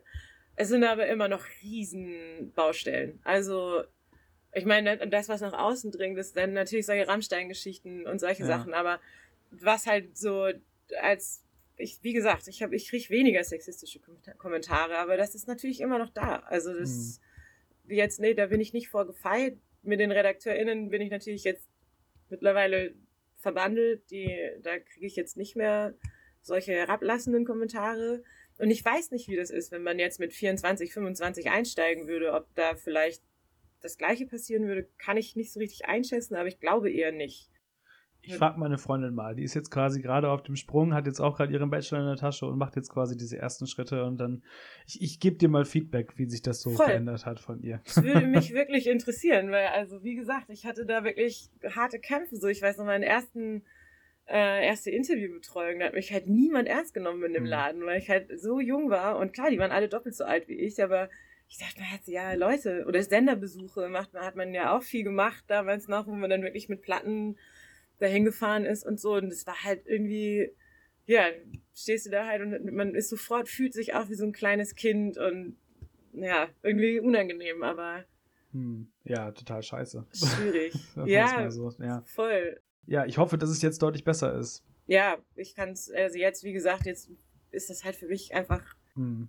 völlig normal und ich glaube für die RedakteurInnen hoffentlich auch. und natürlich auch sowas wie Labels oder so. Also das ist natürlich, wenn du dann, also Labelbesuche hat man, macht man ja auch oder hat man früher auch noch mehr gemacht. Und dann nimmt dich halt keiner ernst. Da wird halt nur mit deinem Chef gesprochen und dann wird das kleine Mädel da, die Volontärin, die lassen wir dann mal so. Das war schon auch so ein bisschen die Attitüde.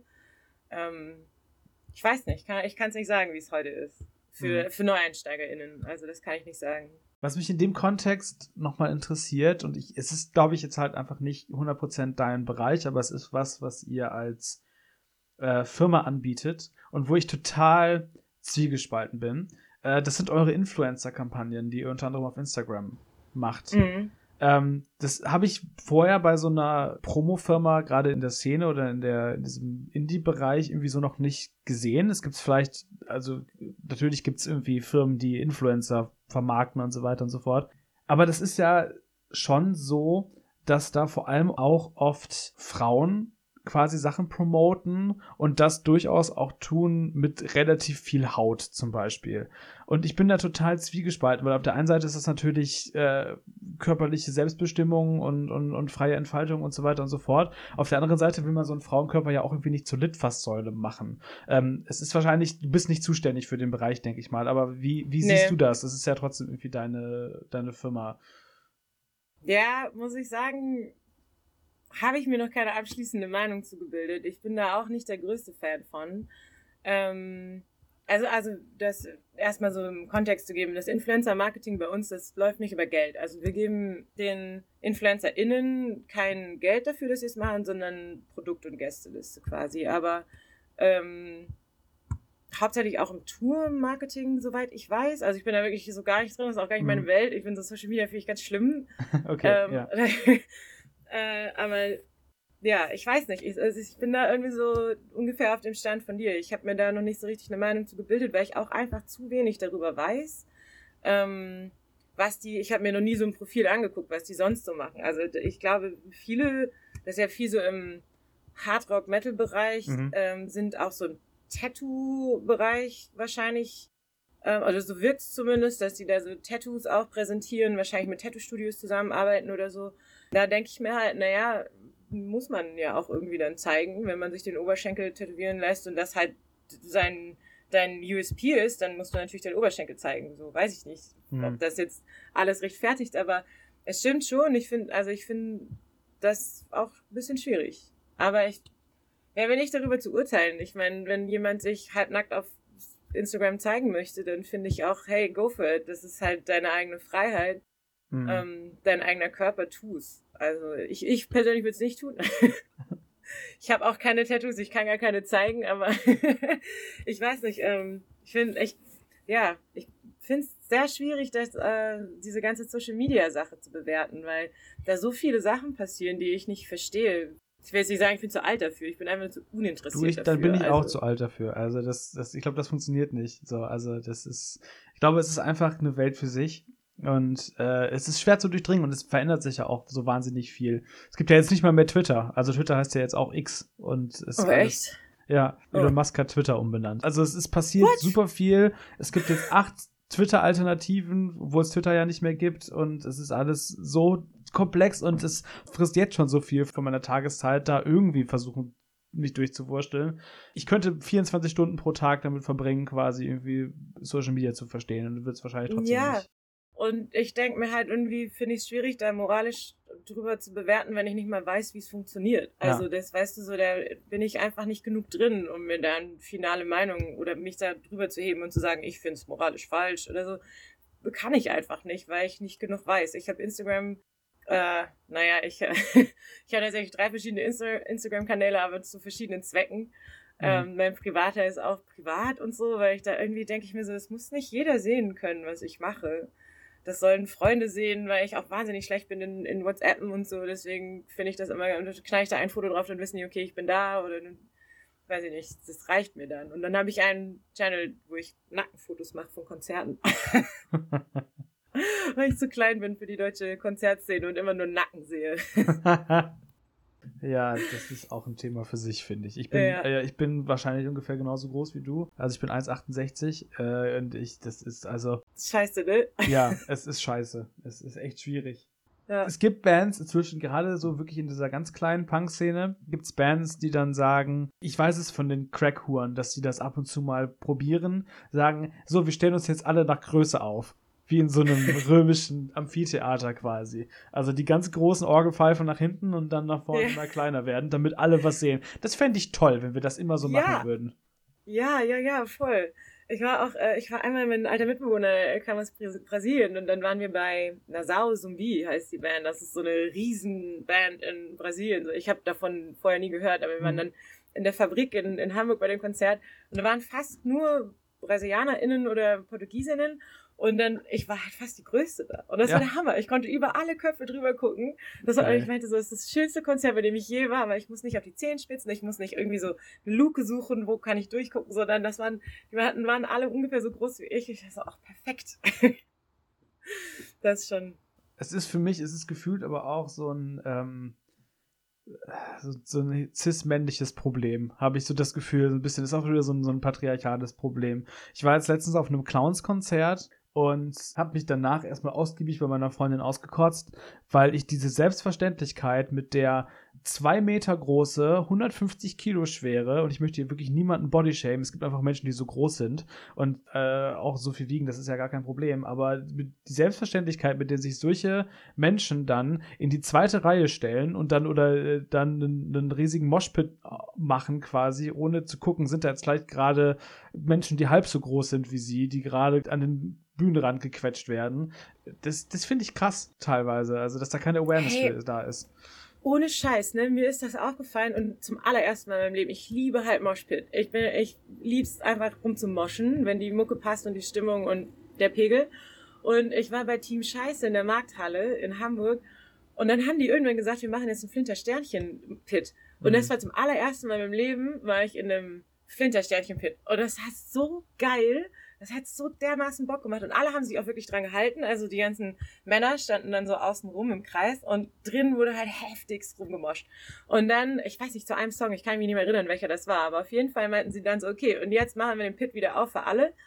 Und das war plötzlich so eine Aggression da drin. Also sie sind mit den Ellenbogen da rein. Das war wieder so, äh, wir sind Männer, wir müssen uns das zurückerobern. So hat sich das angefühlt. Und das war total krass, weil das halt so voll, also ich meine, das war jetzt kein Kuschelpit oder so, als da nur Finter-Sternchen-Menschen drin waren, sondern das ging schon auch richtig ab. Aber man hat richtig gemerkt, vielleicht war das auch einfach nur, weil sie dachten so, oh, scheiße, ich will Pit, moschen, moschen, moschen, ich will rein in den Pit. Kann ich nicht sagen, aber es war plötzlich, hat man richtig gemerkt, wieder so eine, so eine vorher nicht dagewesene Energie und fast Aggression halt reingegangen ist. Und ich dachte mir so, krass, ich musste danach raus aus dem Pit, weil ich erstmal gesagt habe, das ist mir zu viel jetzt, das finde ich krass. Aber da ist mir das zum ersten Mal aufgefallen, was das für einen Unterschied macht. Weil man hat man schon mal einen Flinter Sternchen Pit. Also ich finde, das sollte jede ja. Band bei irgendeinem Song mal machen. Das hat wirklich Voll. richtig Bock gemacht.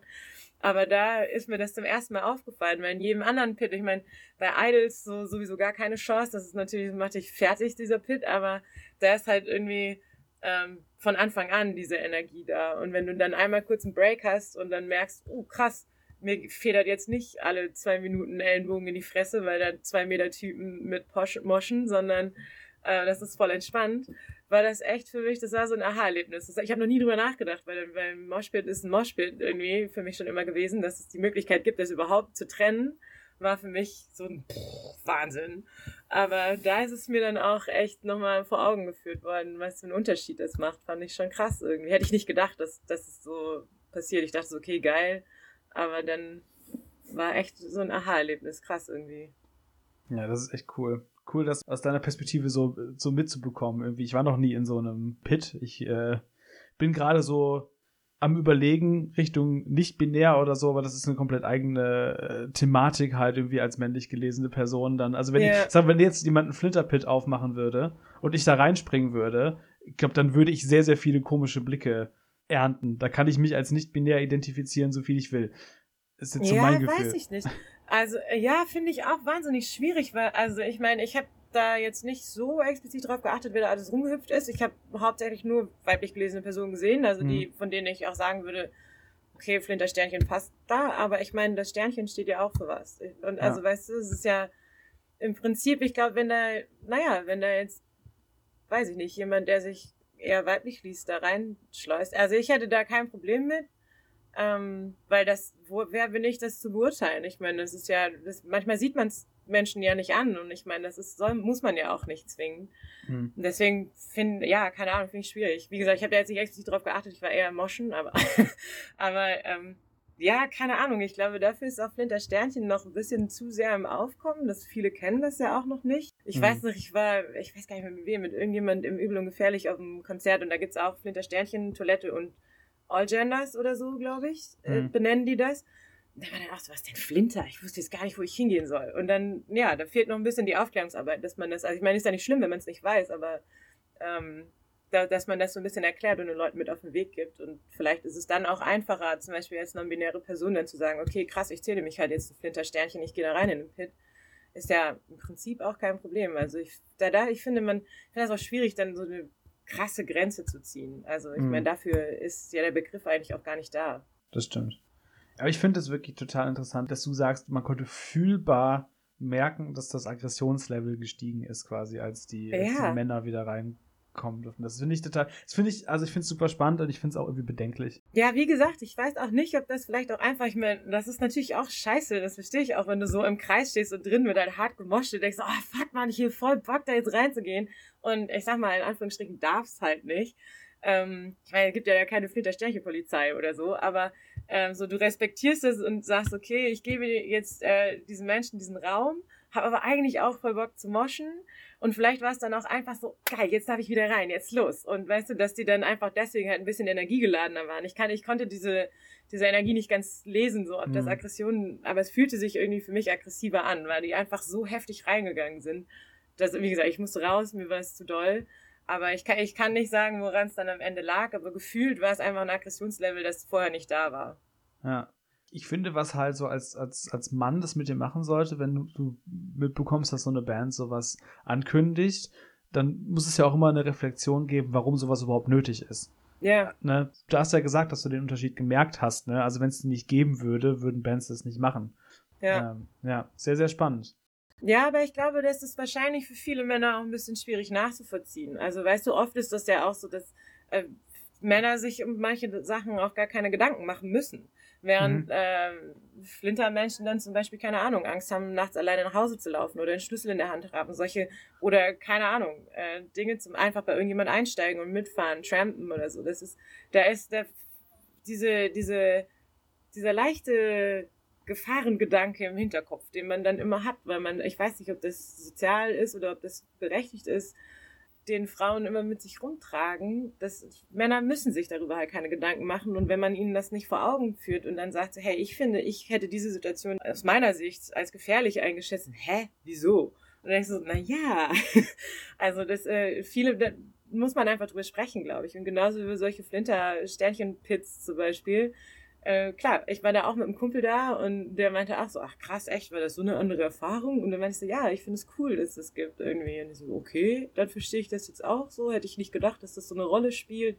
Aber wenn man nicht, wenn man es nicht ausprobiert und nicht drüber spricht, dann ist es natürlich auch schwierig, dass man das nachvollziehen kann, wenn man selber nicht in der Situation ist. So, ich kann mir nicht nach, ich kann mir nicht vorstellen, wie es ist, nachts um eins über ein Feld zu laufen, ohne Angst zu haben, alleine. Also ich weiß ich nicht, oder was heißt Angst, aber dass man immer so ein bisschen angespannt ist und sich mhm. denkt, hm, das ist jetzt eine potenzielle Gefahrensituation für mich.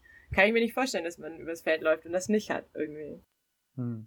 Also auch der Perspektivenwechsel hakt bei mir auf meiner Seite. Ja. Ja, ja, verstehe ich. Umso besser, dass wir jetzt irgendwie darüber sprechen. Finde ich sehr, sehr ja. schön. An alle Bands da draußen, macht mehr Flintersternchen. 100 Prozent. Absolut. Und macht mal Ansagen und, und sagt, dass man vielleicht guckt, dass auch äh, es gibt auch Menschen, die nicht Flinter sind und klein sind, dass das jeder ja. sieht bei so einem Konzert. Auch das ist sehr appreciated quasi. Oft ja, sind es ja Flinter auch, die da, darunter leiden. Äh, das stimmt, ja. Ja, genau, das wäre ganz, ganz toll. Ähm, was mich noch so interessiert, ist jetzt so ein bisschen, wie bei dir so die, die Zukunft aussieht. Wobei, wie du gesagt hast in deinem Studium, dass du quasi es geschafft hast, zu studieren, ohne dir Gedanken darüber zu machen, was du mal machen willst, finde ich wahnsinnig beeindruckend, weil ich das nicht hinkriege. Ich habe die ganze Zeit Panik darüber, was ich jetzt aus meinem Studium mache. Deswegen finde ich das, ich das sehr entspannt, wie du es geregelt hast. Aber hast du irgendwie, was, was ist so dein beruflicher Traum? Hast du irgendwie, willst du irgendwann mal eine eigene Promo-Agentur aufmachen oder äh, keine Ahnung, doch noch mal mit einer Rockband um die Welt ziehen? Oder was ist so, was ist für dich so am Horizont? Boah, auch da lebe ich komplett den Tag rein, so. Ähm, ja, ähm, nee, eigentlich, also mir macht das gerade unfassbar viel Spaß. Auch bei Oktoberpromotion super. Meine Chefs, die, also ich ohne die wäre ich gar nicht hier in Rotterdam und würde remote arbeiten. Das ist ja das Coole, die haben halt so hundertprozentiges Vertrauen in mich und lassen mir wahnsinnig viele Freiheiten, wofür ich halt echt dankbar bin, weil das ist natürlich nicht selbstverständlich. Ähm, deswegen fühle ich mich da gerade echt wahnsinnig wohl. Wir haben super coole Sachen, die wir bearbeiten. Ähm, Stimmung ist gut. Ich sehe jetzt da, also Selbstständigkeit war nie irgendwie mein Ziel. Mhm. Auch wenn mir das natürlich noch mehr Freiheiten geben würde, aber das ist so auch da, da bin ich zu verballert für. Also das ist so, so bin ich zu chaotisch in meinem Privatleben mit Steuer und dem ganzen Kram. Das interessiert mich sowieso alles nicht. Deswegen, äh, ja, keine Ahnung. Ich lasse es einfach mal auf mich zukommen, was so. Also früher wollte ich immer noch Tourmanagerin werden. Das fand ich immer Witzig. richtig, richtig geil. Aber ähm, ja, ich weiß nicht. Das, ähm, keine Ahnung, ob ich dafür mittlerweile zu alt bin. Ich meine, ich bin Nein. extrem ungebunden und frei in meiner Lebensweise, aber ähm, ich lasse einfach auf mich zukommen, was, was ums Eck kommt. Und wenn nicht, dann bleibe ich auch gerne da, wo ich gerade bin. Also ich habe jetzt keine so großen Karriereziele. Ich bin nicht so ein Karriereterrier oder so. Solange mir das Bock macht, was ich mache, sehe ich keinen möglich, also keine, keinen Bedarf, da irgendwie mich umzuorientieren gerade. Hier, drittletzte Frage auf meinem Fragezettel, die ich hier habe. Du bist oh, so viel unterwegs. Wäre nicht eigentlich auch Tourmanagerin was für dich? ja, ja, also doch, wie gesagt, das wollte ich früher immer werden, weil ich immer dachte, das ist der geilste Job der Welt. Ähm, man sieht die ganze Welt, man fliegt da rum und keine Ahnung, hängt die ganze Zeit überall ab und so, aber ja, weiß ich nicht. Also keine Ahnung, wenn es mir jemand anbieten würde, würde ich wahrscheinlich nochmal drüber nachdenken, aber ich habe, äh, es ist natürlich auch, ich glaube, es ist auch irgendwie echt ein anstrengender, stressiger Job so. Und ich finde es geiler, so also jetzt unterwegs zu sein, wo ich mir selber aussuchen kann, wo bleibe ich mhm. vielleicht noch eine Nacht hier oder stelle ich mich da drüben an den Strand und arbeite von da oder so kann finde ich ein bisschen chilliger, glaube ich. Aber ja, hat mir noch nie jemand angeboten, deswegen habe ich nie weiter drüber nachgedacht. ich bin nicht, bin nicht so aktiv in Jobsuchen, das fliegt mir alles eher so zu. Also, falls du mal Interesse hast, ich hatte ja eine sehr, sehr gute Tourmanagerin mit Trace Dad hier äh, im Podcast. Also falls du da mal einen Kontakt brauchst, ich vermittle dich da gerne. Die hat, glaube ich, irgendwie zweimal beste Tourmanagerin Englands gewonnen oder so. Oh, krass. Also die ist, äh, die ist super. Macht Frank Turner unter anderem. Äh, oh, nice. Die ist, die ist super cool. Okay, gibt es irgendeine Band, die du noch mal, wo du richtig gehypt wärst, sie zu promoten? Irgendwie so eine Traumband, wo du sagst, mit oh. der, die würde ich gerne mal arbeiten, so wie du es formulierst? So viele. So, so, so viele. Äh, ich finde ja Angie McMahon richtig großartig. Äh, für die würde ich sehr, sehr gerne mal arbeiten. Die würde ich auch gerne mal treffen und mit ihr so zusammenarbeiten. Ähm, gibt's leider nicht mehr, aber Jezebels fand ich früher auch ganz, ganz, ganz toll. Würde ich wahnsinnig gerne machen. Ähm, Lanterns on the Lake finde ich ganz großartig. Hätte ich auch richtig, richtig Bock. So diese ganzen weiblichen Indie-Bands. Äh, mhm. Es gibt viele, wirklich, viele, von denen ich wahrscheinlich noch nie gehört habe, die ich gerne arbeiten würde. Aber das ist ja das Schöne. Man kriegt immer Sachen auf den Tisch so zum Abhören und denkt so, wow, warum kenne ich diese Band noch nicht? Wer ist das? Und so, also wirklich richtig, richtig viele. Ähm, keine Ahnung, das, das, würde den Rahmen sprengen, wenn ich die alle aufzählen würde, glaube ich. Der, ähm, aber wobei man manchmal ja auch aufpassen muss, weil das macht einem manchmal ja auch ein bisschen was kaputt. Wenn man so Riesenfan ist und manchmal funktioniert es hm. halt mit den Bandmitgliedern dann nicht so wie gewünscht, dann ist es natürlich manchmal so, ah, ich bin ultra genervt von dieser Band und keine Ahnung, also es kann natürlich auch Nach dem Motto Don't Meet Your Heroes quasi. Ja, ja, manchmal ist es besser, man hätte sie nicht getroffen. Ich habe ich auch ab und zu mal mit dem Podcast. Also ich habe ähm, auch, es ist immer so schwierig, weil man hat, also man muss immer so ein bisschen abwägen. Man hat ja, ich frage manchmal Bands oder Künstlerinnen für Interviews an und manchmal kriegt man die natürlich nicht. Das ist ja immer irgendwie deprimierend oder, oder macht einen traurig. Man muss dann immer so abwägen, okay, ist die Band einfach jetzt zum Beispiel mega, mega busy oder ist jetzt irgendwie einfach super, super schwierig oder bist du der Band halt einfach egal. So. Und das ist immer schwierig abzuwägen, finde ich. Und es kommt halt schon mal vor, dass man irgendwie Leute anfragt, wo man so das Gefühl hat, das ist eigentlich jetzt eine Band, die ist auf einem guten Level so, dass man da mal eine Chance hat zu sprechen oder dass man die cool findet und dass man so das Gefühl hat, das wäre eigentlich nett. Und äh, es funktioniert halt überhaupt nicht. Und das macht auch so, dann, manchmal macht so auch so den persönlichen, privaten Genuss von so einer Band dann tatsächlich auch mal so ein bisschen äh, verringert das so ein Stück weit halt irgendwie. Ne? Ja, ich hatte mal eine ja, Band, die ich angefragt habe für eine Podcast-Folge, das war ziemlich am Anfang. Und das Erste, was die von mir wissen wollten, war, welche Reichweite ich denn auf Social Media habe. Und meine Reichweite mhm. auf Social Media war zu dem Zeitpunkt fünf oder so. Und das habe ich halt, dann war ich aber auch so pisst von der Band, weil ich halt dachte so, ich interessiere mich für euch, ich würde gerne mit euch sprechen oder so halt. Und das ist natürlich ein Indie-Projekt für mich halt irgendwie. Aber ich finde das so doof, dass ihr da so auf die Reichweite guckt, statt halt irgendwie zu sagen, wir geben dem jetzt ein Interview oder so. Da hatte ich dann irgendwie auf die Band auch keinen Bock mehr. Ja, das kann ich mir vorstellen, aber das ist oft so, dass dann Reichweite mhm. zählt, also wie viel, ob die überhaupt ein Interview machen ja. oder nicht. Ähm, muss man halt auch gucken, also wie groß die Band ist natürlich, ne? Wie viel Zeit die auch haben, mhm. wenn die weltweit eine Kampagne machen, dann haben die natürlich eine Milliarde Klar. Anfragen. Das da rein zu schedulen ist natürlich auch nochmal eine andere Geschichte. Sowas ist mir natürlich auch bewusst. Es geht mir dann eher so um Bands, wo ich das Gefühl hatte, so von der Reichweite oder von der Größe her müsste es eigentlich passen, die dann halt trotzdem so drauf sind. Ich habe mal versucht, Green Day zu kriegen und habe da ewig recherchiert und versucht, Kontakte zu kriegen und E-Mails zu schreiben. Und das, da war ich aber von vornherein darauf eingestellt, dass da nichts zurückkommt halt so. Das verstehe ich halt, ne? Das ist halt eine Band, die hat halt 800 Millionen Sachen um die Ohren. Das verstehe ich natürlich so. Naja. Ja, ja. Okay, äh, bevor das jetzt hier ganz deprimierend wird. Ähm es hat großen Spaß mit dir gemacht. Ich glaube, ich lasse dich jetzt gleich mal wieder in deine Enten-Fußball-Rotterdam-Welt noch ein bisschen das schöne Wetter genießen oder was schaffen, je nachdem, ja, was schaffen muss Was schaffen wir gut, ne? Ja, wenn deine Chefs das mitbekommen, dass du hier jetzt gerade fast anderthalb Stunden lang ein Interview gegeben hast. Ähm. Solange ich meinen Job noch hinbekomme, ist das, glaube ich, auch okay. Ich bedanke mich auf jeden Fall ganz herzlich. Ich habe noch eine letzte Frage.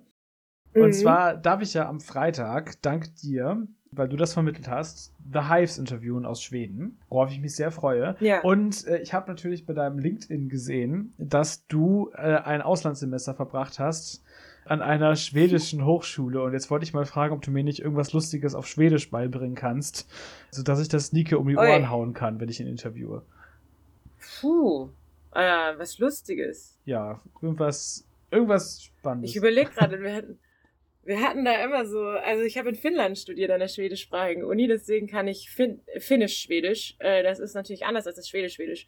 Äh, wurde mir auch immer gesagt in Schweden dann, aber ähm, ich überlege gerade, wir hatten da immer so Trinksprüche, aber ich glaube, die kriege ich gerade gar nicht mehr zusammen. Wir hatten da nämlich, das war so ganz Wappu hieß das. Das war der 1. Mai und da war dann immer so fettes Studentenfest und da haben wir immer so Trinksprüche. Ah, die, die waren noch so halb finnisch, halb schwedisch, glaube ich. Der Klassiker ist natürlich Joels Gasverie. Okay. Ich, also ich liebe Schweden. Ähm, ah. Jag kan tala svenska. aber mir fällt die Trinksprüche weiß ich leider nicht mehr. Ich meine, ich war, die Vorlesungen waren halt auf Schwedisch. Mhm. Ähm, deswegen war das alles eher so Spießerkram, was ich gelernt habe. Ja, okay. Was heißt denn, was heißt denn, Hallo heißt Tag, oder? Einfach oder sowas? Hey. Hey, hey, hey, hey okay. Tag heißt Danke. Tag heißt Danke, stimmt. Ja. Siehst du mal, wieder was gelernt. Ja. nee, da fällt mir leider gerade nichts spontan ein. Okay. Das waren immer so geile Trinksprüche. Also es ist so, komplett irre Sachen, aber die habe ich mir leider nicht gemerkt. Beziehungsweise wahrscheinlich sind sie einfach irgendwo hier drin und ich kriege sie nicht mehr hin. Ich recherchiere so. mal, du reißt es nach oder so. Ja. so machen wir es. Okay, ja, äh, Jenny, vielen, vielen lieben Dank. Das war ein sehr schönes Gespräch, hat mir sehr große Freude gemacht. Ähm, ja, danke dir. Und äh, ja, dann wünsche ich dir noch ganz viel Erfolg, ganz viel Spaß auf deinem Europatrip quasi. Äh, du bist ja kreuz und quer unterwegs. Und, ja. Äh, ja. Vielen Dank wir, wir hören voneinander. Vielen Dank an euch alle da genau. draußen, dass ihr zugehört habt. Wenn euch die Folge gefallen hat, dann lasst doch vielleicht eine Bewertung da oder erzählt euren FreundInnen davon. Verbreitet vor allen Dingen auch die frohe Botschaft des Flinter-Moshpits. Ähm, das wäre ganz ja. toll. Äh, gerade wenn ihr Band seid, die gerade zuhören, macht das mal, das ist super. Oder äh, wenn ihr noch mehr über den Podcast wissen wollt oder nichts verpassen wollt, guckt doch mal auf Instagram. Ich habe nämlich auch so einen unsäglichen Insta-Kanal unter adpod underscore unterstrich against findet ihr den Podcast. Ich freue mich, wenn ihr da vorbeikommt und äh, vielleicht ein Follow da lasst oder so. Und ansonsten hören wir uns beim nächsten Mal wieder. Ich würde sagen, entweder mit The Hives oder äh, je nachdem, wie rum ich das mache, habt ihr The Hives schon vorher gehört. Das werden wir sehen. Dann kommt eine andere tolle Band. okay, danke Jenny. Macht's gut. Ja, Bis danke bald. dir. Ciao. Tschüss. Ergänzt der Talk-Podcast für Unterhaltungen mit Haltung.